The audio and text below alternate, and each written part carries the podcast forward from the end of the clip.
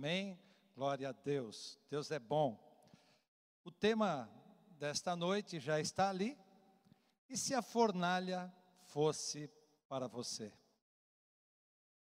Esse tema é um tema forte que mexe conosco, né? E nós estamos vivendo dias não muito fáceis. Estamos vivendo dias bastante difíceis. Né? Não só o Brasil, como as nações têm enfrentado muitas dificuldades nesses dias. E eu quero começar lendo o livro de Daniel 3, versículos 1 a 18. Eu não vou, embora esteja tudo aí, eu vou pular alguns para a gente ganhar um pouquinho de tempo, porque depois nós vamos ter um bate-papo aqui, né, depois da palavra, amém? Daniel 3, de 1 a 18, diz assim a palavra do Senhor: O rei Nabucodonosor fez uma estátua de ouro de 27 metros de altura e 2,7 metros de largura, e a colocou na planície de Dura, na província da Babilônia.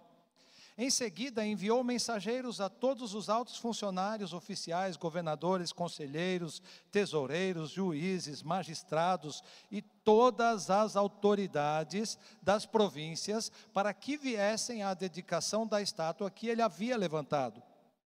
Todas essas autoridades vieram e ficaram diante da estátua que o rei Nabucodonosor havia levantado. Então o arauto gritou: Povos de todas as raças, nações e línguas, ouçam a ordem do rei. Quando ouvirem o som da trombeta, da flauta, da cítara, da lira, da harpa, do pífaro e de outros instrumentos musicais, prostrem-se no chão para adorar a estátua de ouro levantada pelo rei Nabucodonosor. Quem não obedecer será lançado de imediato na fornalha ardente.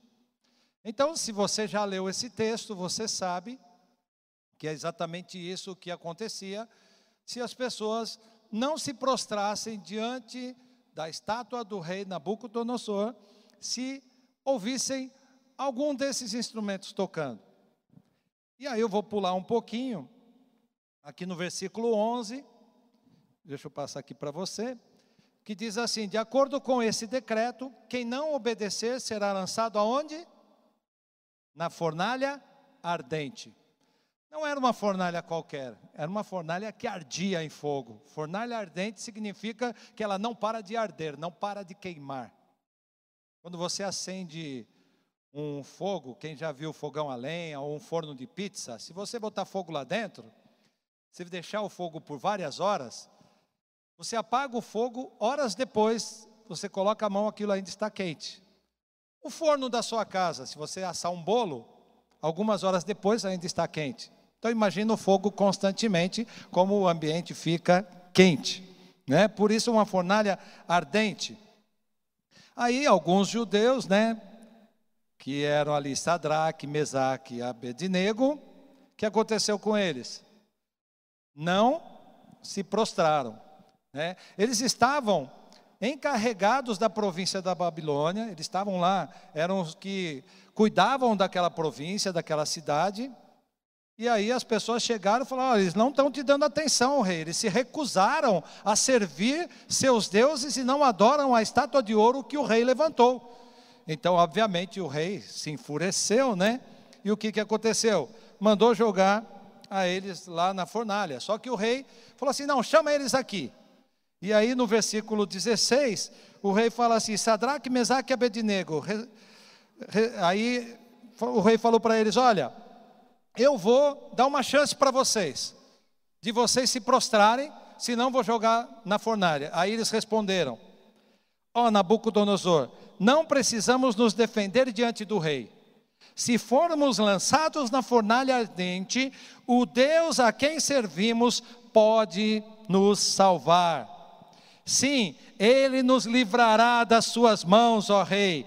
Mas, ainda que ele não nos livre, queremos deixar claro ao Rei que jamais serviremos seus deuses ou adoraremos a estátua de ouro que o Rei levantou. Amém? Nós podemos tirar algumas lições e eu quero rapidamente passar aqui sete verdades que nós aprendemos nesse texto. A primeira delas, nós vemos e entendemos que o rei Nabucodonosor era um verdadeiro idólatra. Né? Ele era tão idólatra que idolatrava a si próprio, a ponto de fazer uma estátua dele mesmo para as pessoas se prostrarem. É um alto grau de idolatria. Né? E se a gente for ler em Daniel 2, 46 e 47, a gente vê Nabucodonosor falando a respeito de, de Daniel, depois de Daniel ter interpretado o sonho do rei. E ele fala: na verdade, o vosso Deus, né, o Deus de Daniel, é o Deus dos deuses e o Senhor dos reis, e que revela segredos, pois que pudesse revelar este segredo. Nesse texto que nós lemos no capítulo 3, versículos 1 a 5, nós vemos aí o episódio da estátua que ele faz e, mesmo assim, reconhecendo Deus como Deus, não reconhece Deus como Deus dele, mas sim de Daniel. Amém? Quantos no nosso meio hoje podem estar nessa mesma situação de Nabucodonosor? De né, idolatria, de reconhecer que Deus existe, que Deus é Deus, que é Senhor, mas não o seu Senhor. Tanto você que está aqui presente, quanto você que está nos assistindo nas redes sociais, você pode estar nessa situação igualzinho da Nabucodonosor. Você pode até entender que Deus é Senhor, você pode entender que Deus é Deus, você pode crer nisso, falar: "Não, eu creio que Deus é Deus, mas ele não é o teu Deus". Ele é o meu Deus, o Deus de alguém, o Deus de, talvez de um familiar teu, mas não o seu Deus, o seu Senhor. E era assim que Nabucodonosor se apresentava. Nós podemos ver a segunda verdade. Você pode dizer comigo? Mais vale obedecer a Deus do que ao homem. Amém? Ainda que seja um rei ou um presidente, mais vale obedecer a Deus do que ao homem. E o que, que eu falo para você? Aqui no Brasil nós não temos rei, nós temos presidente. Às vezes a gente tem um pouquinho de dificuldade para entender algumas coisas, porque o rei, quando traz um decreto, aquele decreto é lei e todo mundo obedece e ninguém questiona. No modelo presidencial, como nós temos do presidencialista, né, o, o rei, o presidente, governa mas ele tem os ministros ao seu lado, ele tem o Congresso, ele tem a Câmara, tem o Senado, tem tudo isso que ajudam a governar, pelo menos deveria ajudar. E aí, ele não toma as decisões sozinho. Ele pode vetar algo, ele pode ter questionado alguma coisa que ele decreta. O rei não, o rei decretou, acabou. Todo mundo obedece. Percebem a diferença? Então, o que, que acontece? Nós temos na nossa nação, por exemplo, decretado aqui um feriado do carnaval. Se você é um crente, é um cristão, e você vai para a avenida pular carnaval no bloco de Jesus, você não está se prostrando também diante da estátua? Qualquer feriado que tiver, para um santo qualquer, se você comemora esse feriado, você também não está se prostrando como Nabucodonosor? Pare para pensar.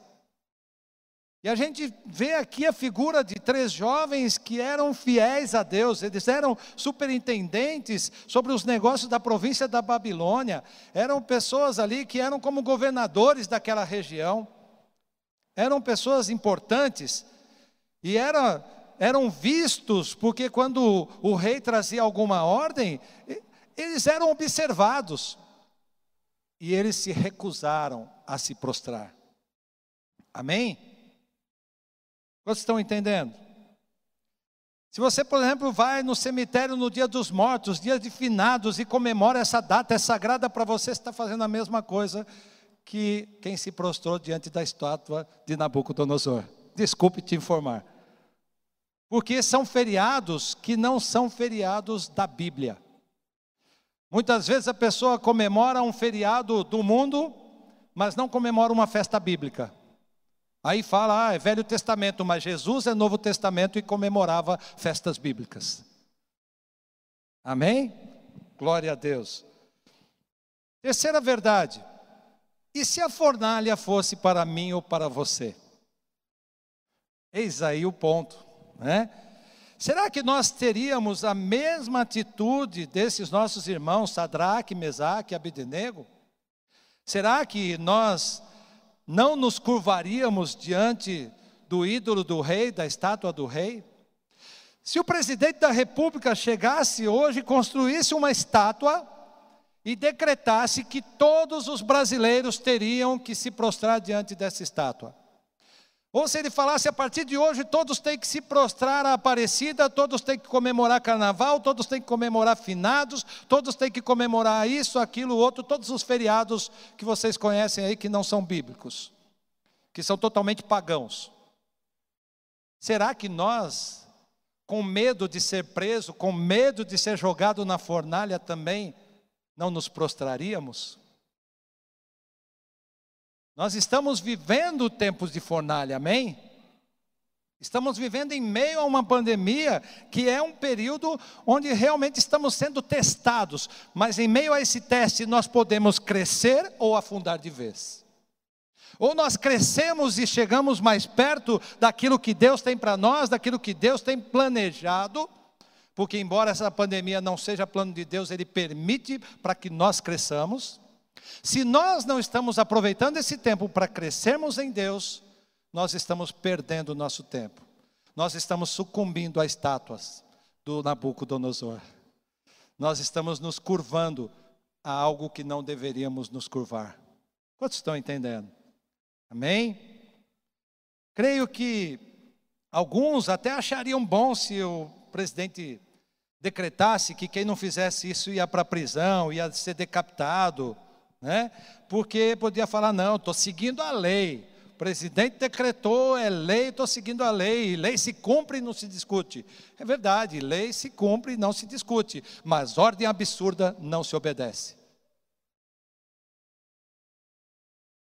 Antes agradar a Deus do que obedecer, obedecer a homens.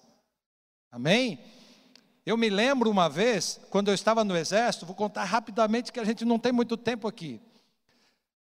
Eu estava no exército e nós estávamos num treinamento numa brigada de infantaria lá em Caçapava e estavam uns, uns é, eram uns tenentes, né, para você entender, do SpaceX, né, que é um órgão aí do exército. E esses caras são aqueles caras caxias que eles dão ordem em tudo e manda você ter que obedecer e tudo mais. E nós estávamos lá num lamaçal e eu tinha 19 anos, né, safo. Quando a gente abaixou lá, que ele mandou todo mundo sentar no lamaçal, eu fiquei sentado assim. Não sentei de tudo, né? Todo mundo ficou com lama até aqui. E eu fiquei só aqui. Quando nós ficamos de pé, ele olhou para mim assim, mandou todo mundo sair de lá do lago de lama, deixou só eu lá. Aí ele falou assim: soldado, sobe aqui. Aí me colocou do lado dele, na beira do, do barranco ali do lago virou para mim e falou assim: Soldado, o senhor quer se molhar? Eu tive que pensar rápido, né? Se eu falo para ele quero, pula de cabeça. Se eu falo não quero, tinha que obedecer e mandar pular. Eu falei assim: se o senhor mandar. Sabe o que aconteceu? Ele mudou de ideia. Ele acabou rindo, falou: pela sua resposta pode voltar em forma. Porque ele viu, ali eu tinha que obedecer, porque eu era subordinado. Né? Era um treinamento e se ele falasse se joga, eu tinha que me jogar. Agora, se eu falasse não vou me jogar, o que, que ia acontecer? Ia preso. né? No exército acontece isso. E aqui é uma situação semelhante. Né? Só que ordem absurda, você se prostrar diante de uma estátua. Você fazer algo que contraria a palavra de Deus, aí nós não somos obrigados a fazer. Amém? Está entendendo, querido? A quarta verdade: Sadraque, Mesaque e Abednego não tinham o Espírito Santo residente. Eles tinham visitações e mesmo assim eles criam que Deus era o Senhor das suas vidas e que o Senhor poderia livrá-los. Por saberem que Deus era com eles, eles seguiam fielmente a Deus. E quantos hoje têm o Espírito Santo, aceitaram a Jesus e não são achados fiéis? E se a fornalha fosse para você? A quinta verdade: A fornalha para o crente fiel é sempre mais quente. Daniel 3,19, que é um versículo depois do que a gente leu, diz assim: O rei ordenou que se aquecessem a fornalha quantas vezes? Quantas? Sabe o que é interessante? Que sete é um número perfeito, é o número de Deus. Até para aquecer a fornalha, para jogar o crente, tem que ser sete vezes mais. Queridos, não pense que as coisas vão melhorar. Nós estamos vivendo sinais de tempos do fim. A fornalha está sendo aquecida cada dia mais. A situação está estreitando cada dia mais. Seremos achados fiéis? Ou vamos dar só uma prostradinha para nos livrar da fornalha? Pense bem nisso. É tempo de nos consertarmos diante de Deus. Se nós temos nos prostrados a tantas outras coisas que desagradam a Deus, ainda dá tempo de recomeçar. Lembre que até o rei, que era um rei ímpio, deu uma segunda chance para aqueles homens, para aqueles rapazes. Falou: olha, se vocês se prostrarem, eu não jogo vocês na fornalha. Quanto mais Deus está ansiando por nos dar uma segunda chance. Dá tempo, dá tempo. Se você tem se prostrado a algumas coisas que contrariam a palavra, ainda dá tempo de se voltar para Deus, se arrepender, pedir perdão e Deus com certeza te dará uma segunda chance. Sabe por quê, queridos? Ali era propósito de Deus para que a grandeza da sua glória se manifestasse. Pois quando tudo parece ser o fim, Deus está ali para manifestar a sua glória. Por isso, Deus não livrou aqueles jovens de irem serem lançados na fornalha, mas os livrou na fornalha. Jesus Cristo foi ali e os protegeu daquele fogo ardente. E é interessante, queridos, que a fornalha foi aquecida sete vezes mais, e se a gente for ler no texto, nós podemos ver que os homens que foram lançar aqueles jovens na fornalha, só de chegar do lado dela, morreram queimados pelo fogo. Só de se aproximar, eles chegaram próximo para lançá-los ali, já foram tomados pelo fogo e morreram queimados. Imaginem o calor que estava naquilo. E aí, eles são lançados, só que quando foram para ser lançados, o rei mandou colocar turbante, colocar roupas e ainda amarrar. Sabe por quê? Mandou amarrar? O rei estava com medo deles fugirem, né? Mas Deus tinha um propósito para mostrar que ele podia queimar só a corda, sem chamuscar um pelo do braço deles, um fio de cabelo da cabeça deles. Sabe por quê? Eles saíram dali, daquela fornalha, versículo 27, nos mostra isso, que os altos funcionários, os oficiais, os governadores e os conselheiros se ajuntaram ao redor deles e viram que o fogo não os havia tocado, nem um fio de cabelo na cabeça deles estava chamuscado e suas roupas não estavam queimadas, nem sequer tinham cheiro de fumaça. Aleluia. Todas as autoridades presentes constataram esse fato. Não tinham cheiro de fogo. Quem aqui já fez churrasco, quem já acendeu uma fogueira, sabe que você, depois de acender ali, ficar alguns minutos, você já sai cheirando fogo. A sua roupa fica cheirando fogo, cheirando fumaça. É verdade ou não é?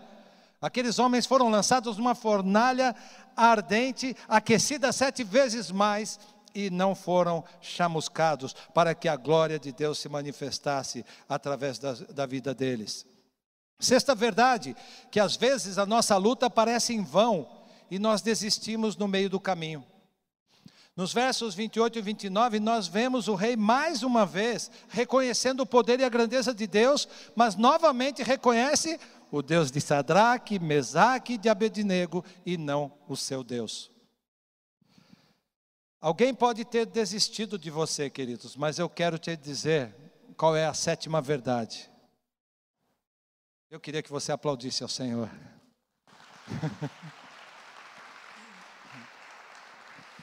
Deus não desiste de você, Deus não desiste de nós. Amém? Então, nós vemos que depois, continuando a leitura em Daniel 4, 34 a 37, essa atitude desses jovens de não se dobrar diante da estátua do rei e de chegar para o rei e falar assim: Rei, nós não precisamos nos justificar para o Senhor, porque se o Senhor vai lançar-nos na fornalha, nós iremos para a fornalha. Mas o Deus em quem nós cremos, o Deus a quem nós servimos, pode nos livrar daquela fornalha. Mas se Ele não livrar, continua sendo Deus e nós continuaremos crendo nele, mas não vamos nos dobrar. Será que nós estamos dispostos a dizer isso para Deus e não nos prostrar diante das atrocidades que se apresentam nesse mundo para nós, para roubar a palavra do nosso coração, roubar a paz, roubar aquilo que Deus tem planejado? Querido, você pode até ter desistido alguma vez, mas Deus jamais desiste de você. Deus jamais desiste de nós. Deus transformou a vida de Nabucodonosor e depois disso, Nabucodonosor se humilhou e se fez servo do Deus Altíssimo. E se você continuar lendo aí o texto que eu citei em Daniel 4, 34 a 37, você vai ver ele então declarando e ele fala assim: Agora eu, Nabucodonosor, louvo e engrandeço e glorifico ao Rei do céu, porque todas as suas obras são verdade e os seus caminhos juízos, e ele pode humilhar os que andam na soberba. Ele se humilhou, foi humilhado diante do Senhor e reconheceu ao Senhor como seu Deus. Porque o testemunho daqueles jovens mudou a vida do rei. E eu quero finalizar antes de orar, dizer: não importa o quão longe você esteja de Deus, saiba que Deus não desiste de você. Ainda que você tenha desistido de ser fiel ao Senhor, ou nunca tenha querido ser fiel a Ele, Ele não desiste de você. Ele não te desampara, mas está ao seu lado para te levantar e te restabelecer na presença dEle. Ainda que você diga não, o Senhor te diz sim.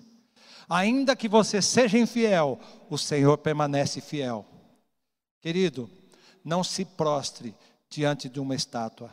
Não se prostre diante das coisas que se apresentam para você que te afastam da presença de Deus. Mas Ouse dizer sim a Deus e dizer não às coisas que te afastam dele. Porque assim você dirá sim para a fornalha, dirá sim para a fornalha, mas Deus poderá te livrar na fornalha, como fez com Sadraque, Mesaque e Abednego. Amém? Você recebe essa palavra? Quem está aqui, fique de pé, por favor. Você que está na sua casa, fique de pé. Eu quero orar, abençoando você por esta palavra. Em seguida, nós teremos aqui o papo sobrenatural. Vamos bater um papo, vai ser muito legal, tá muito bacana. E se você tiver alguma pergunta para fazer também, você pode escrever aí no comentário e nós estaremos também tentando responder. Amém? Feche os teus olhos, levanta suas mãos, se renda ao Senhor. Pai, em nome de Jesus. Eu quero nesta hora orar para que a Sua palavra seja verdade, escudo e bloqueio nas nossas vidas. Ó oh Deus, que em nenhum momento nós sejamos levados a nos prostrar a qualquer ato ou atitude ou qualquer situação que nos tire da tua presença. Ó oh Deus, que ainda que venha uma ordem absurda de uma autoridade sobre as nossas vidas, que nós tenhamos firmeza de caráter para saber quem nós somos em Ti, para dizer não a essa ordem, porque importa muito mais obedecer a Ti, que é o nosso Deus. Por isso, ó Deus, em nome de Jesus, eu arranco agora das nossas vidas, dos nossos corações, das nossas mentes, tudo aquilo que nos faz dizer não para o Senhor e sim para as coisas deste mundo. E eu coloco agora, Senhor, sobre as nossas vidas, tudo aquilo que nos faz dizer sim a Deus e não para as coisas deste mundo. Em nome de Jesus, que o Teu Espírito Santo ache liberdade em nós e que nós sejamos achados em Ti como alguém digno de viver a tua palavra, de testemunhar aquilo que o Senhor tem feito nas nossas vidas, em nome de Jesus. Amém, amém, aleluia.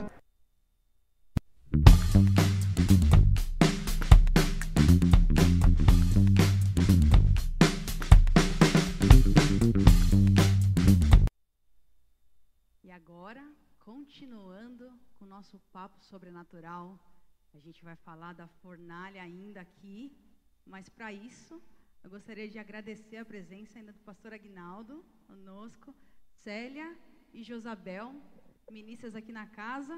Eu sou a Camila e hoje eu vou fazer o papel que você aí de casa e você aqui de repente quer fazer, de fazer pergunta. Inclusive, se você quiser fazer pergunta, agora é a hora, começa a mandar. E, gente, obrigada porque vocês estão aqui. Vamos chamar a vinheta para a gente começar. Bora lá, chama a vinheta.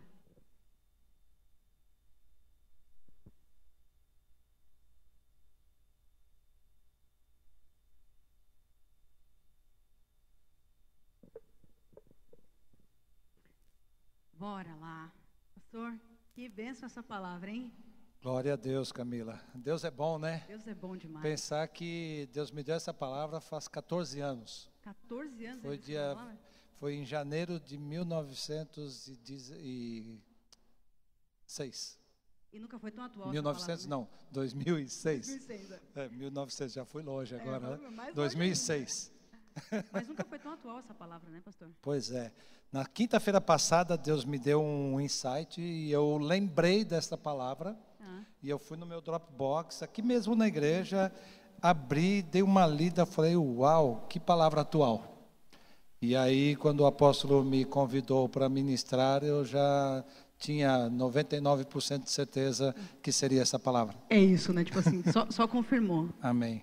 E, e a ideia do nosso papo é poder ouvir com cada um desses ministros que estão aqui, pessoas que já passaram por muitas fornalhas. Quem nunca, né? Exatamente. Quem de nós, né? Você que está em casa, você que está aqui, nós passamos por fornalhas. E a ideia hoje é poder ouvir um pouquinho de vocês. Quando essas fornalhas chegaram, como foi?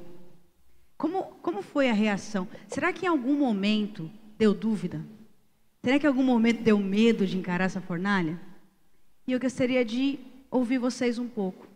Queria, eu queria até aproveitar, pastor, e começar aqui pela Célia. A Célia, em algum momento você comentou comigo já, Célia, sobre algumas experiências de fornalha, que você pôde ver o reflexo disso na tua vida e também na vida de outras pessoas. Eu queria que você pudesse começar contando pra gente. É porque fornalha, eu acredito que é uma decisão, né? Passar por ela, né? Você falar não para aquilo que, que agrada a sua alma, para falar sim para Deus. Então, é uma decisão você é, decidir entrar nessa fornalha. Sabe que não vai ser fácil, mas por amor a Deus e a sua palavra, Sim.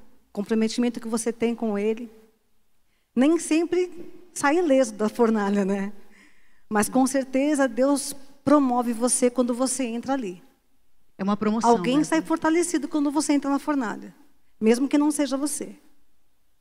Nós temos, nós conhecíamos um pastor e ele teve um câncer Ah. e o câncer levou ele para a fornalha. Ele ficou muito tempo enfermo, muito, muito para baixo, muito ruim eh, no seu físico, mas naquela, naquele leito de hospital, Deus foi Deus na vida dele. Ele salvou várias pessoas que iam visitá-lo. O pessoal chorava em ver a situação dele e saía de lá com o espírito fortalecido, porque a, a situação dele, aquilo que ele falava de Cristo, ele sabia quem ele era em Deus. Então, ele estar naquela fornalha para ele e saber que alguém ia ser salvo porque ele estava ali, é, é tremendo. Ninguém quer passar pela fornalha, claro que não quer. Mas alguém sai promovido quando alguém aceita o desafio de entrar nela e ser fiel ao Senhor. Ele, tinha ele sabia quem ele era em Deus, né? Exatamente. Amém. É posicionamento, né? Amém. Pastor, quando você estava trazendo essa palavra, você falou de sete pontos para nós. É, o que, que você mais percebe na sua vida, algum tipo de uma situação, que você viu o- esses sete pontos que você nos ensinou aqui? É, eu queria que você contasse para a gente algum exemplo que materializa isso e, e- e o que, que essa mensagem traz para a gente hoje, na nossa situação atual. Tá. Ah, eu vejo até mesmo, eu nasci num, num berço católico, né? E cheguei até a ser coroinha, Uau, olha só. né? Eu não atuante. perdia, não perdia a missa, tocava violão na, na igreja católica e tudo mais. Quando eu me converti em 1989, né? já tem um tempinho, 31 anos. Eu sou de, eu sou de 84, hein, gente? tem gente aqui que não tem isso de idade, né? E quando eu me converti, eu vivia num contexto de uma família totalmente católica. E eu, o único convertido. Né? Então eu tive que abrir mão de muitas coisas. Tive que ser diferente Sim. em meio à família, mas ao mesmo tempo enfrentar situações que você não tinha liberdade para pregar. Para você chegar e falar, é aquela coisa assim, não, eu tenho a minha religião, você tem a sua, te abençoo, mas fica você lá e eu aqui. Não invade. Né? E você, como filho, o meu pai não, meu pai é aberto, meu pai chegou aí, o Meldeik, e menos de uma semana que eu estava lá, um delegado que era o meu chefe lá, era um dos delegados do departamento, ele falou assim para mim, você é evangélico, né? Eu falei, sou. Ele falou, é, pelas suas atitudes a gente percebe que você é diferente. Então, o seu testemunho tem que ser algo que fale mais do que as suas palavras. Né? Ali eu não falei nada de Jesus, eu estava no ambiente de trabalho, mas um exemplo, né? existe muita corrupção, principalmente Sim. em meio à polícia. E na época era muito forte aquela questão do jogo do bicho. Né? Tinha muita gente que fazia aquelas correrias para fazer arrecadação de jogo do bicho, né? E, e, faziam aquela correria, depois chegavam lá e dividiam o bolo. Sim. Eu nunca participei disso. Você tinha uma postura firme. Né? Nunca peguei um centavo disso. Sim. Eu trabalhava, trabalhava muito para fazer as sindicâncias, tudo que levavam lá, algumas coisas viravam inquérito, trabalhava, virava a noite trabalhando. Os caras, eu sabia que todos eles levavam o bolo, mas eu ali, firme com Deus, firme com o meu salário, firme no meu testemunho. Então, essas coisas são fornalhas que se apresentam. É. Né? Porque Até não é mesmo... fácil isso, né? Oi? Porque não é fácil isso. Não é fácil. Até mesmo você trabalhar e abastecer num posto e o cara falar assim, quer uma nota acima do valor? E você falar para ele, não, não precisa. Eu passei Sim. por isso também. Né? Falei, não, não precisa, pode ser do valor mesmo. Porque a gente sabe que há muitas pessoas que fazem isso. E se a gente age diferente, o nosso testemunho não condiz com aquilo que a gente está falando e o que está vivendo. Né? E as pessoas também veem isso, assim como elas têm testemunho positivo, como também vem, vem quando a gente Como vem, é, é, o tempo todo, né? Eu como advogado, hoje eu tenho que trabalhar, além da gente ter toda a questão ética na advocacia, aquela Sim. coisa toda, você tem que ser transparente com o cliente, porque nós dependemos da causa para poder receber. Sim. É difícil eu chegar para um cliente e trabalhar como eu trabalho que eu falo para ele, falo assim, ó, cara, aqui você tem 90% de chance de perder o processo. Nem Se você quiser fazer, eu preciso do teu dinheiro, que eu sobrevivo disso. Mas eu tenho que ser honesto com você. Se você entrar, você vai perder, ainda vai pagar sucumbência, vai ter isso, aquilo tal. Explico tudo. Eu prefiro não pegar do que fazer como algumas pessoas fazem, que a gente sabe que tem, que pegam, promete o mundo e o fundo, depois, ah, o juiz não deu. É fácil jogar a culpa no juiz. Sim. Né? Sim. Eu não trabalho assim. E é difícil. É nesse, né? como, como a Célia falou, é uma decisão, né? É uma decisão. É uma escolha. Uhum. E aqui o, o, exemplo de vocês me mostra exatamente isso. Que vocês são pessoas, aquele pastor, a sua própria história, que decidiu. Eu quis fazer o que era certo. E aí eu quero perguntar para a Josa. Josa, na sua história. Oi, Cá. Nas suas, né? Josabel, perdão, te chamo de Josa sempre. Vou continuar chamando aqui. Na sua história, assim, você passou por fornalhas que você quis e decidiu, mas outras que você teve medo de encará-las, sabe? Então, cara, eu acho que. Acho não, tenho certeza. É, achei muito legal o, o exemplo do Agnaldo. Eu vou dar agora o meu. Como professora, para, para mim, uma prova, para você ser aprovado, você tem que passar pela prova. É. Tá certo? Não tem uma maneira de você ser aprovado sem passar por uma prova. E para mim, fornalha é uma prova. Sim. Né? E a gente precisa ser aprovado para poder passar por aquela fornalha. E na minha vida, eu acho que eu passei por várias fornalhas. Mas o que, que acontece com a gente? Pelo passar do tempo, nós vamos ganhando autoridade com Deus. E uma coisa muito mais legal é identidade com Deus. Legal. Né? Porque quando você sabe quem é Deus, fica muito mais fácil. Verdade. E esse meu caminho, eu tenho hoje 53 anos. Então, a minha intimidade com Deus hoje, ela me permite passar por algumas fornalhas que com 18 anos eu não conseguiria. Entendeu? Então, eu passei por diversas fornalhas. Eu fui mãe muito cedo. E a primeira prova para ser mãe, um filho deficiente. Não foi fácil. Com quantos anos? Eu ia fazer 21 anos. Uau. Não foi fácil. Quando o médico diz, olha, ele vai ser um vegetal. Não vai andar, não vai falar. Então foi a primeira prova. Então, para cada um, Deus dá uma prova diferente. Para mim, eu precisei ser aprovada para ser mãe. Olha que louco. Que doideira. Um dia eu estava, meu filho nasceu com hidrocefalia. Era pequeno, mas era uma hidrocefalia.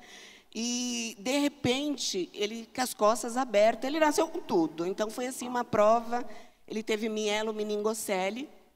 E quando eu acordei Que de uma é isso? cesárea, olha isso. Eu não é sei bem Não isso, consegui nem entender essa palavra. Quando eu acordei de, de uma cesárea, eu perguntei: cadê meu filho? E a enfermeira disse: eu não tenho permissão para dizer onde ele está. Você Meu pensa o quê? Deus. Você imagina? Aí o médico chegou: seu filho nasceu com mielo meningocele. Eu fiz exatamente o que o Agnaldo fez. O que é isso? Sim. Uma célula não desenvolveu. Então foi a primeira prova que eu passei. E chegou o momento que a água da medula subiu para a cabeça, a hidrocefalia, e começou a escorrer. Chegou a ficar um papo de água. Eles amarraram a mão, porque se ele passasse, podia estourar. E aí chegou o momento que eu estava ali no hospital, eu falei, eu vi aquilo, eu falei, Senhor, eu sei que tudo o Senhor pode. Eu sei disso, eu tenho convicção. Mas se o Senhor não tira ele. Foi essa a minha oração, porque eu não estou aguentando mais. Eu sei que o Senhor pode. Seja feita a tua vontade. E eu dormi. Eu estava muito cansada. Quando eu acordei, que eu olhei para ele, não tinha nada mais. Glória a Deus. Daquele dia, naquele momento, Ele depois que estava pronto para ir para a cirurgia, não tinha mais nada. Uau. E eu chamei os médicos, ele falou: calma, do jeito que veio, pode voltar. E graças a Deus, nunca mais. Glória a Deus. Então, são fornalhas que a gente passa, são milagres que a gente passa, Sim. que não tem explicação, porque milagre não tem explicação. E você falando aí, Josa, quando você se rendeu, que você disse sim para Deus, aí Deus agiu. É isso, Aguinaldo. Uau. É isso. É, é- na realidade, é saber quem Ele é. Sim. Porque quando a gente sabe quem Ele é, vamos passar dificuldade? Vamos. Mas eu sei quem é meu Pai. Então eu posso dizer: olha, eu, eu sei que você pode. Se você puder fazer, faz, porque eu não estou aguentando mais. Amém. Mas eu sei que Você, você, foi pode. extremamente sincera com Deus. Extremamente, Extremamente sincera. sincera.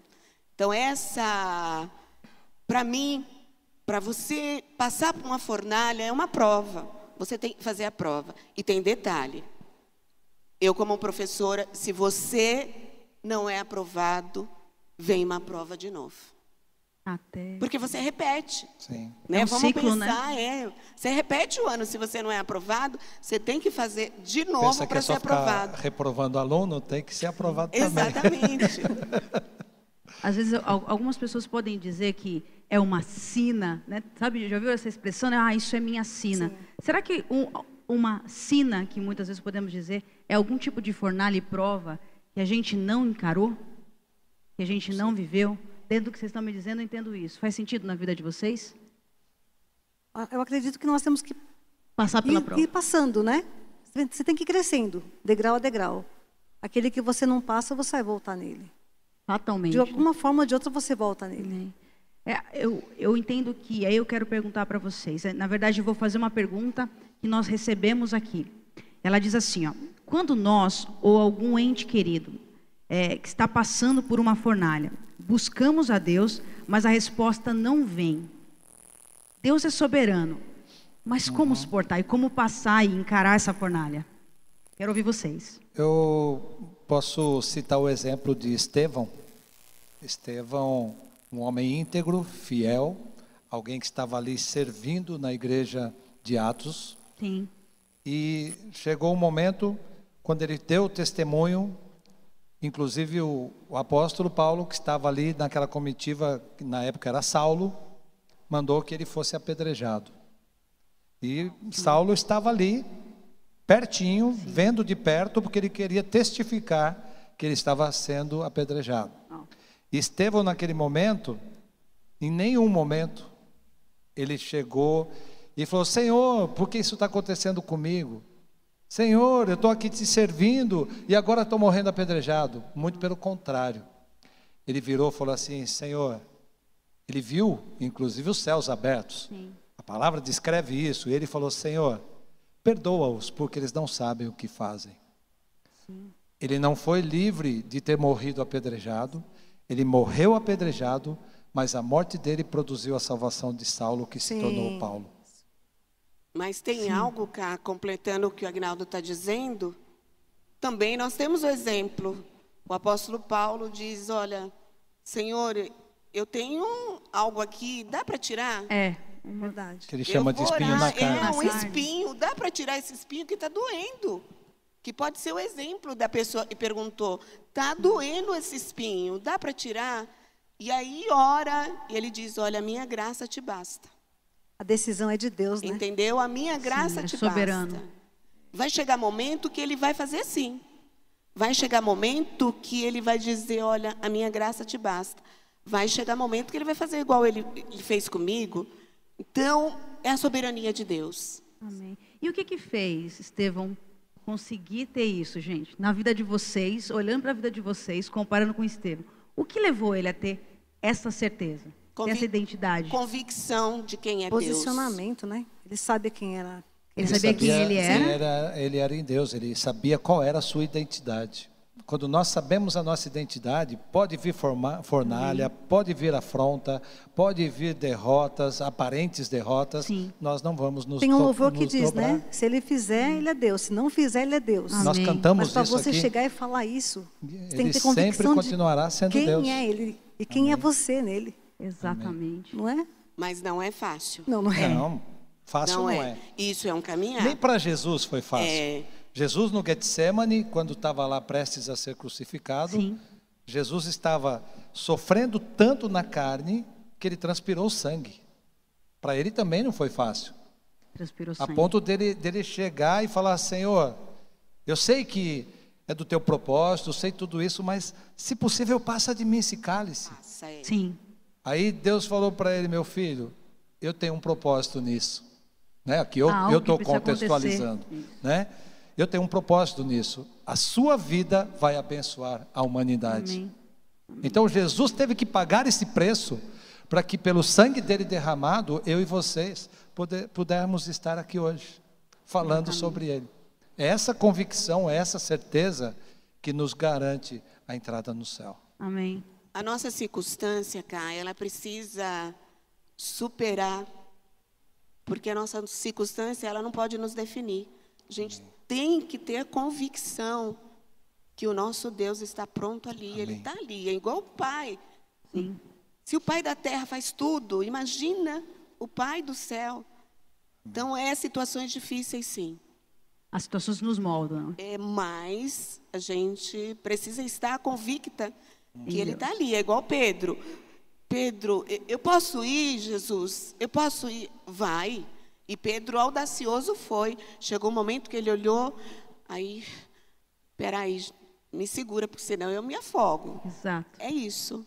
Tremendo também que o pastor pregando, ele falou, a fornalha pro crente fiel, ela é muito mais Muito mais quente. É arrochado. Não é fácil não. E não é só fácil, uma ou não. duas, sete É vezes sete mais. vezes, Não é é. fácil não. E, gente, olha só.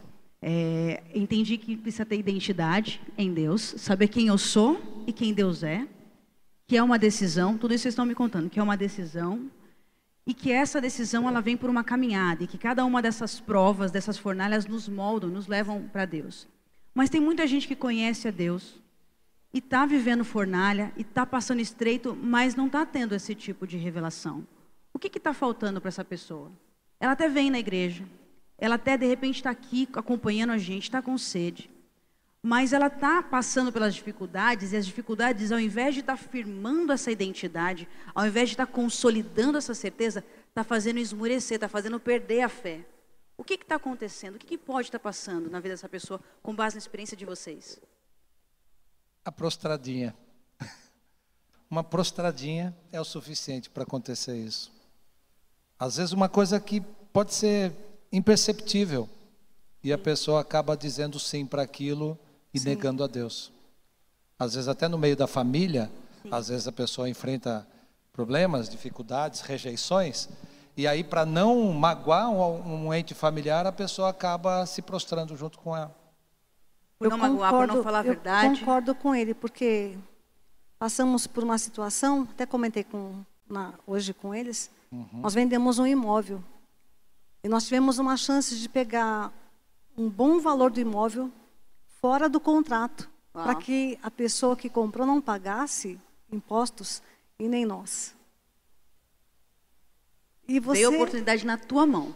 E você fala, cara, não, mas como, sabe quanto vocês vão pagar de imposto? É 15% da, da diferença do, do seu líquido.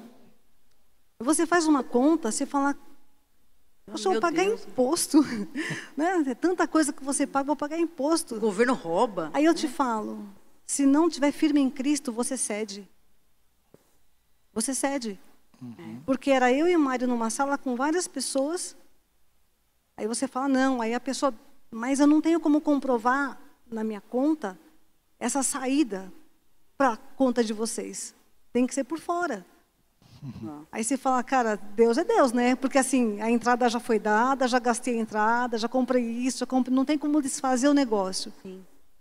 E a gente não pode ceder. Uhum. Aí até que foi falado, então vamos fazer o, máximo certo para eles. Aí foi perguntado de que igreja vocês são. Olha só. Né? Mas não é questão de que igreja você é. É o quanto de Cristo já tem em você. Exatamente. Era isso que eu ia dizer. Então, de repente, é, é, isso que faz a diferença. De repente, aquela pessoa que está chegando agora, ou que não tem ainda esse, essa intimidade com Jesus, sabe, de ouvi-lo, de falar com ele, de saber quem ele é, de conhecer o poder dele, o que ele pode fazer, se dobra mesmo a isso. Uhum. E, a, e a tentação, ela vai chegar, a situação Chega. vai chegar, fatalmente. Chega. Sim. Imposto de renda está aí. Chega para todo mundo. É aquela é. prova eu que eu falei. imposto de renda. É a prova Porque que eu falei. Quantos é. cristãos talvez passam por cima no imposto de renda e não tem noção que ali é um momento de escolha. Se você é compra um produto sem nota, você está contribuindo com a sua negação. É isso. Simples assim. Fala, José, você ia comentar. Não, eu estou dizendo que são provas. São uhum. fornalhas, micros fornalha. Porque a gente acha que fornalha é só é. São micros fornalha e a pode nos levar na fornalha de fogo, é. como Sadraque, Mesaque e Abednego foram lançados. Mas uma situação como essa é uma fornalha que vem para te testar se você mesmo está fiel diante de Deus ou se você só se preocupa com as coisas grandiosas ou o que aparece na mídia. E uma coisa que eu, eu aprendi eu vi um pastor chamado Douglas Gonçalves, e esses dias ele estava conversando, estava fazendo uma ministração, e aí ele comentou assim, olha, às vezes a gente tem uma ideia de que a, a, palavra, né, a gente faz aquela comparação com a palavra de Deus, que ela é uma feijoada, e a palavra que é um leitinho. E aí a gente tem aquela ideia de que a palavra é uma feijoada quando a revelação foi grande, ou ela é um leitinho quando a revelação foi, foi baixa. E ele falou assim, esse entendimento está errado. Uhum. A palavra ela é densa quando eu, como filho maduro, vou lá colher a minha palavra, esmiuçar ela e entender. Quando eu mesmo vou ler. Se eu só fico aqui vendo palavra pregada, eu estou só comendo leitinho, porque alguém processou para mim. Faz sentido dizer que alguém que tem se prostrado, que tem dado a, a, a cedida, ou que tem se, se esmorecido no meio da, das fornalhas, é porque está faltando ele mesmo ir lá na palavra e comer dela entender o que é verdade em Deus? Faz sentido dizer isso quando vocês olham para a vida de vocês? Sem dúvida. Eu disse isso durante a palavra aqui. É que a gente tem pouco tempo para pregar, não dá para esmiuçar. Eu preguei Sim. essa palavra em termos de uma hora, mais ou menos. Aqui foram 20 minutos. Exato. Mas é exatamente isso. Se você não aproveitou esse tempo da pandemia, que você teve tempo de ficar na sua casa, para se expor, entrar nas redes sociais, se você entrar no Instagram agora, tem um monte de live acontecendo com palavras sendo pregadas. Né? Se você entrar no Facebook, tem gente fazendo live pregando a palavra.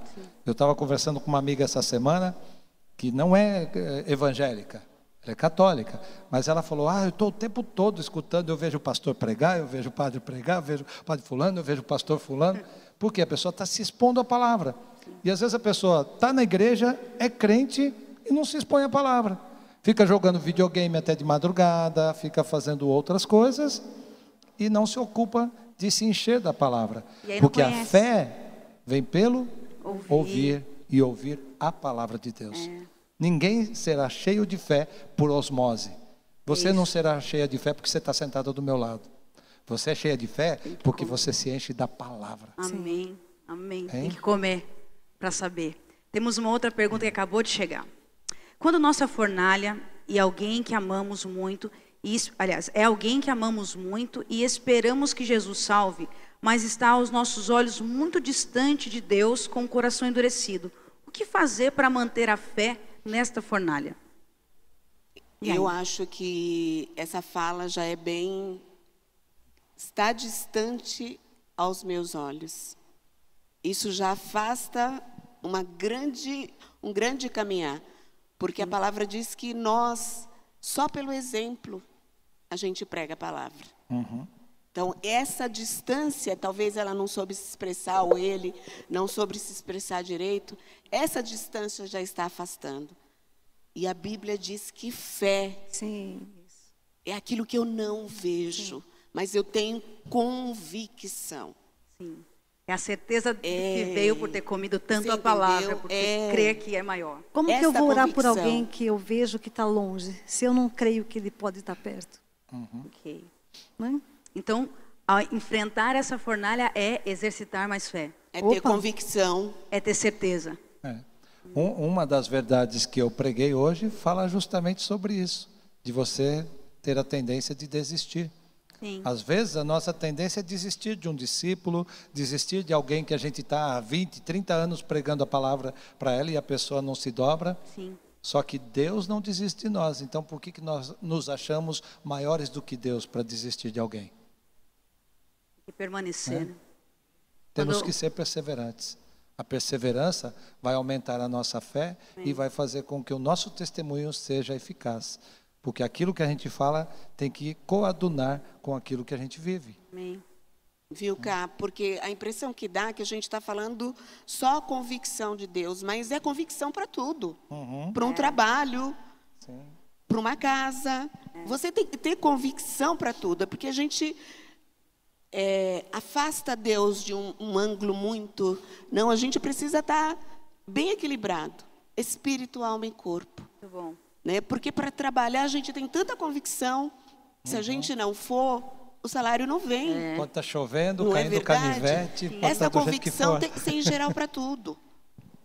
né? Ela precisa ser uma verdade nas nossas vidas. Uma certeza absoluta, né? estabelecida, uhum. que vem por esse relacionamento com a palavra. Sim. Bem, deixa eu ver que mais aqui que vocês me comentaram também. Valorizar o Deus do fogo. Pastor Aguinaldo, você fez uma menção a isso em algum momento, que essa, é necessário a gente saber que Deus é Deus. Uhum. Né? A gente falou sobre várias coisas aqui, entender quem nós somos em Deus, entender que é uma decisão, que é uma prova, mas é também saber dessa soberania e simplesmente se prostrar. É um tempo de Deus firmar os nossos fundamentos mesmo. Ou Sim. a gente serve ou não serve, né? Exatamente. Se a gente for pegar aqui pela palavra, se você pegar o, o profeta Elias, quando confrontou os profetas de Baal. Ele Deixou os caras ali fazendo tudo o que eles tinham que fazer, ficaram ali metade do dia invocando Baal e nada aconteceu. Aí ele, para mostrar a soberania de Deus, mostrar que Deus estava acima e está acima de qualquer Deus que se nomeie como Deus, ele mandou pegar baldes com água, jogar água na lenha e jogaram água de tal forma que encheu até o vamos dizer, o córrego que eles tinham, aquela valetinha que eles tinham cavado em volta, né, para poder cercar ali o fogo. A água encheu até aquilo ali. E a lenha encharcada. Para quem já acendeu fogo aqui, sabe que uma lenha encharcada não pega fogo. Não vai. Se você for acender um carvão para fazer um churrasco, ele tiver úmido, você pega. fica duas horas para conseguir, joga um litro de álcool 70, 95 lá e você não consegue botar fogo. Os melhores Fica saindo fumaça, né? E olha que de churrasco eu entendo um pouquinho. Opa, Você e meu pai são os que eu... É, ele é meu parceiro de churrasco, de pescaria e de churrasco. É verdade. e aí, que, que aconteceu? Elias orou e falou: Senhor, eu sei que o Senhor está acima de tudo, eu sei que o Senhor é soberano, o Senhor pode fazer todas as coisas. Manda fogo para consumir esse holocausto. Uau. Deus mandou fogo do céu, veio o fogo, consumiu toda aquela lenha, lambeu toda aquela água, secou aquela água que estava em volta, e não era pouco, né? E consumiu todo o holocausto. Essa é a soberania de Deus. Deus pode é colocar Deus. fogo na água. Nós não conseguimos, mas Deus pode. Amém? Amém, é isso aí. Esse é o nosso Deus. Forte, soberano, soberano, acima de tudo. O que mais quero ouvir de vocês? Muitas vezes a gente pensa em desistir, mas é a nossa insistência e persistência que vai levar a gente a vencer.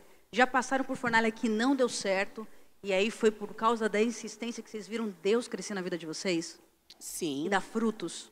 Com certeza. Porque tem um tempo de espera. Não é assim. Tem coisas que Deus, essa soberania dele, deixa ele livre. É, amém. Se fosse quê? assim, né? Cada hora que você entra na É. fornalha, sai. Porque Não é ele, sa- ele sabe quem é a Josa, mas ele sabe quem é a Camila, ele sabe quem é, o É. Agnaldo. E ele sabe o que ele precisa ensinar para a Josa, que nem sempre é igual ao do Agnaldo. Então, essa persistência não é persistência, isso é convicção. Amém. né? Esta convicção em Deus é o que muda, é o que faz a gente entrar na fornalha e sair sem o pelo queimado. Você, Nada. você poderia ter ouvido aquela palavra do médico, de que seu filho seria um vegetal, que não falaria, não ia fazer nada, e simplesmente se entregar, desistir de tudo, É isso. entregar, falar assim: Deus, eu não quero mais te servir, o Senhor está me fazendo passar por isso, eu não quero mais saber do Evangelho, eu não quero mais saber de nada. Você poderia ter feito isso. Podia. Mas como você agiu exatamente o contrário, hoje quem conhece o Wallace, o Wallace, além de tudo é inteligente, que é São Paulino, ele é forte, ele tem os braços malhados. E né? é um vegetal que se vira. É, tem uma e- casa, e tem ele uma família. Hoje é casado, né? Trabalha, é super ativo, conversa super bem, né? estudioso, dedicado, um cara fantástico, é meu amigo, né? gente boa. É meu filho. Né? Então, eu tenho, eu tenho o privilégio de conhecê-lo e poder conversar com ele, porque É. a gente aprende muito com pessoas assim. Mas foi por causa da sua decisão. Sabe o que, que é, Camila? A gente quer tudo do nosso jeito. Sim. Você acha que Cedra, é, Sadraque, Mesaque e Abednego queria entrar ali? Ele não queria. né? Não queria. Mas entre o querer e, o obedecer não se curvar e o obedecer, tem toda uma, faz toda uma diferença. Sim. A gente tem que queimar as nossas Né? pontes mesmo, né? E eu Não acho que quando a gente Ou a gente é de Deus ou não é. entra na fornalha e não vence como a gente queria vencer, a gente sai mais fortalecido. É. Não pode sair de lá achando que você perdeu. Algo você aprendeu ali. A Amém. próxima você vai passar de forma diferente. Amém. Com certeza. Verdade. Ele refina o nosso caráter Sim, pela fornalha. sim. E pode ser que a pessoa não saia da fornalha. E pode ser que não saia da fornalha. E se não sair da fornalha, ela vai ser promovida para o céu, porque ousou obedecer a Deus Sim. e desobedecer ao homem. E como muitos vocês falaram, o testemunho modifica a vida de outros. Sim. E, É. dá, ou e ficar com Deus, gente, vamos, vamos combinar. E estamos É chegando, estamos Tá chegando lucro, também né? num tempo assim, não é? né? O que, que o apóstolo Paulo Vamos disse? combinar que não é. O morrer para mim é lucro. A gente tem caminhado para o é tempo Cristo do fim morrer é também. lucro. É. Né, pastor? Né? Temos caminhado para o tempo do fim também. Sim, são sinais, nós temos E as visto fornalhas isso. vão estar cada vez mais quentes. Gafanhotos, vendaval. Até hoje eu estava conversando com a minha esposa, a pastora Andréa, e a gente estava falando, será que não foi Deus que mandou esse vento lá no sul para que os gafanhotos É. fossem enviados para longe? A Não sabemos? sabe. Ah, foi um vendaval, teve destruição, mas talvez a destruição do gafanhoto fosse Seria muito maior. pior. Sim. Poderia faltar comida. É verdade. É? A gente só precisa Deus é crer. soberano. A única, a única certeza que nós temos é que Ele sabe o que Ele está fazendo. Amém. Amém. Ou a gente confia Ele no Pai sabe, como criança. Por isso tem que ser como criança, né? Voltar a ser como É criança. a única certeza e precisamos estar bem reconfortados. Por isso eu pus aquela foto de Jesus abraçando a pessoa. É. Porque quando a gente se sente num ponto onde você não tem o que fazer, sinta-se abraçado por Amém. Deus, Amém. que Ele com certeza vai te acalentar. Amém. A gente está indo para o final, chegou mais uma pergunta aqui. Nos resta 10 minutos. Como saber a diferença entre tentar a Deus e obedecer, fazer a sua vontade? Sadraque, Mesaque e Abidinego sabiam que iriam para a fornalha? Sim, Sabiam? sabiam. Como Existia um decreto do rei. Sim. Eles tinham convicção que sim. É, é como eu expliquei durante a mensagem. É que a gente tem essa dificuldade de conceber isso, porque nós vivemos num país que tem um presidente, tem ministros, senadores, deputados, onde existe um rei, né, e, e principalmente naquela época, o rei tinha soberania. Ele tinha o Sim. governo total. Ele mandava. O rei, quando pegava e selava com o anel selo do rei, Pronto, ninguém desfazia isso que estava selado. Era ordem, fim de papo. Todo mundo tinha que obedecer. Então, eles sabiam sim que se não se prostrassem, iriam. Assim como Daniel, quando Daniel. estava orando. Ele sabia que se vissem ele orando, ele ia para a cova dos leões, porque havia um decreto do rei. Perfeito. E aqui nessa pergunta ele está dizendo isso. Como saber a diferença entre tentar a Deus e obedecer e fazer a sua vontade?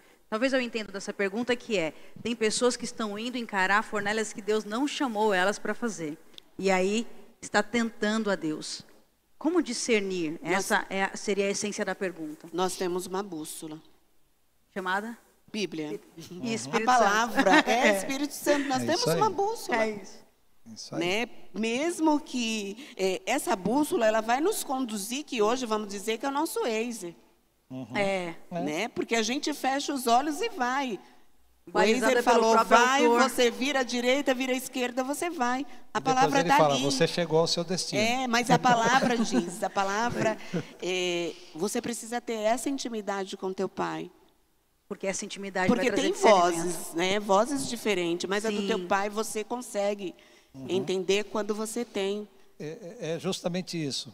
Se você gasta o seu tempo ou investe o seu tempo buscando a Deus, ouvindo a palavra, comendo e bebendo da palavra, quando Deus falar, você não vai ter dúvida É. de que é Deus falando. Amém. Tudo é saber quem você é em Cristo e quem Ele é para você. Amém. né? Exatamente. Eu quero aproveitar esse momento e pedir para que cada um de vocês, em, em até dois minutos, possa dar uma mensagem final sobre isso, sobre enfrentar as, as fornalhas, tendo identidade e sabendo quem Deus é. Gostaria que cada um de vocês, começando por você, Célia. Eu creio que Deus é bom. A Bíblia diz que Deus tem desejo, tem prazer em atender o desejo do nosso coração. Né? Ele é dono do ouro e da prata. Nada falta para o Senhor. Tudo Ele é soberano. E a Bíblia diz que tudo aquilo que eu pedi, de acordo com a vontade dEle, Ele também vai fazer para mim. Né? E como aquela música diz, se Ele fizer, Ele é Deus. Se Ele não fizer, Ele é Deus.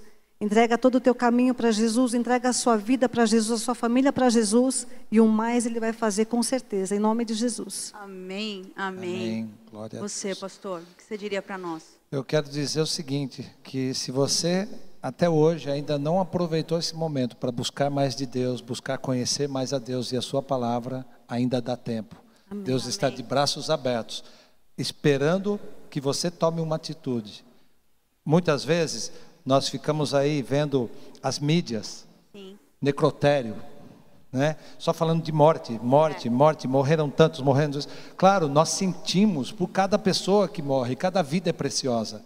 Mas nós não podemos levar a nossa vida voltados a isso. Nós temos que viver a nossa vida pensando na vida. Amém. Se for para morrer, é para morrer com Cristo, que morrer com Cristo será lucro.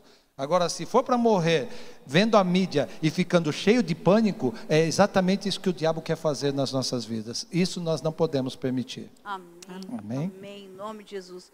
Josi, e você? Você Eu quero resumir num versículo. Primeiras Crônicas 29, 11.